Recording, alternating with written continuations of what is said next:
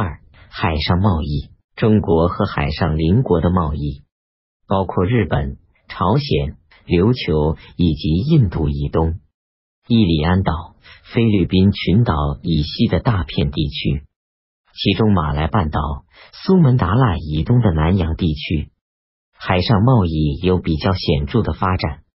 有些地方则出现相对的衰落。日本、朝鲜、琉球、中国和日本一衣带水，民间很早就有贸易往来。明末徐光启说：“日本自宋以前，常通贡市，原石来贡绝少，而世博极盛。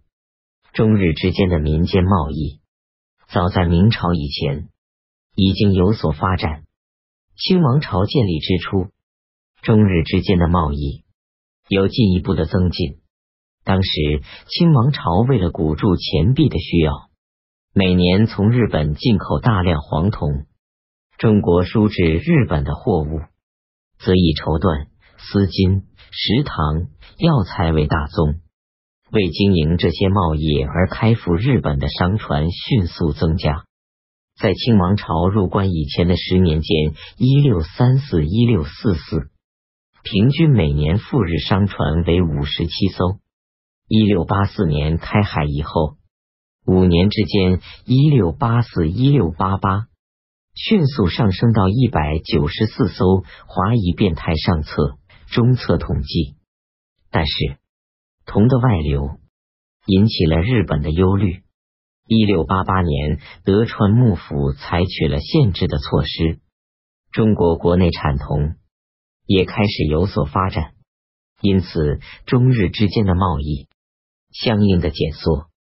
到了十九世纪初期，两国间维持正常贸易的船只没有超过十艘，较清初已大为减退。中国和朝鲜的民间贸易原只限于陆路，清朝入关以前对此一直严格执行。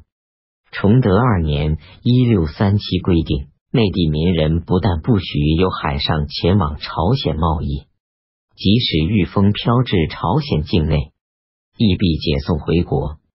一直到康熙二十八年（一六八九），这种限制才稍有放宽，规定内地商民船至朝鲜者，停其解禁，除原件货物外，听其发卖回籍。虽然如此，中国民间的海上贸易实际上并没有什么发展。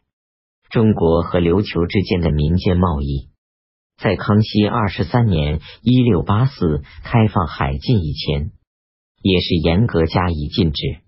以后始略放宽限制，私人船只至琉球者，由政府发给执照，进行小量贸易。琉球输至中国者。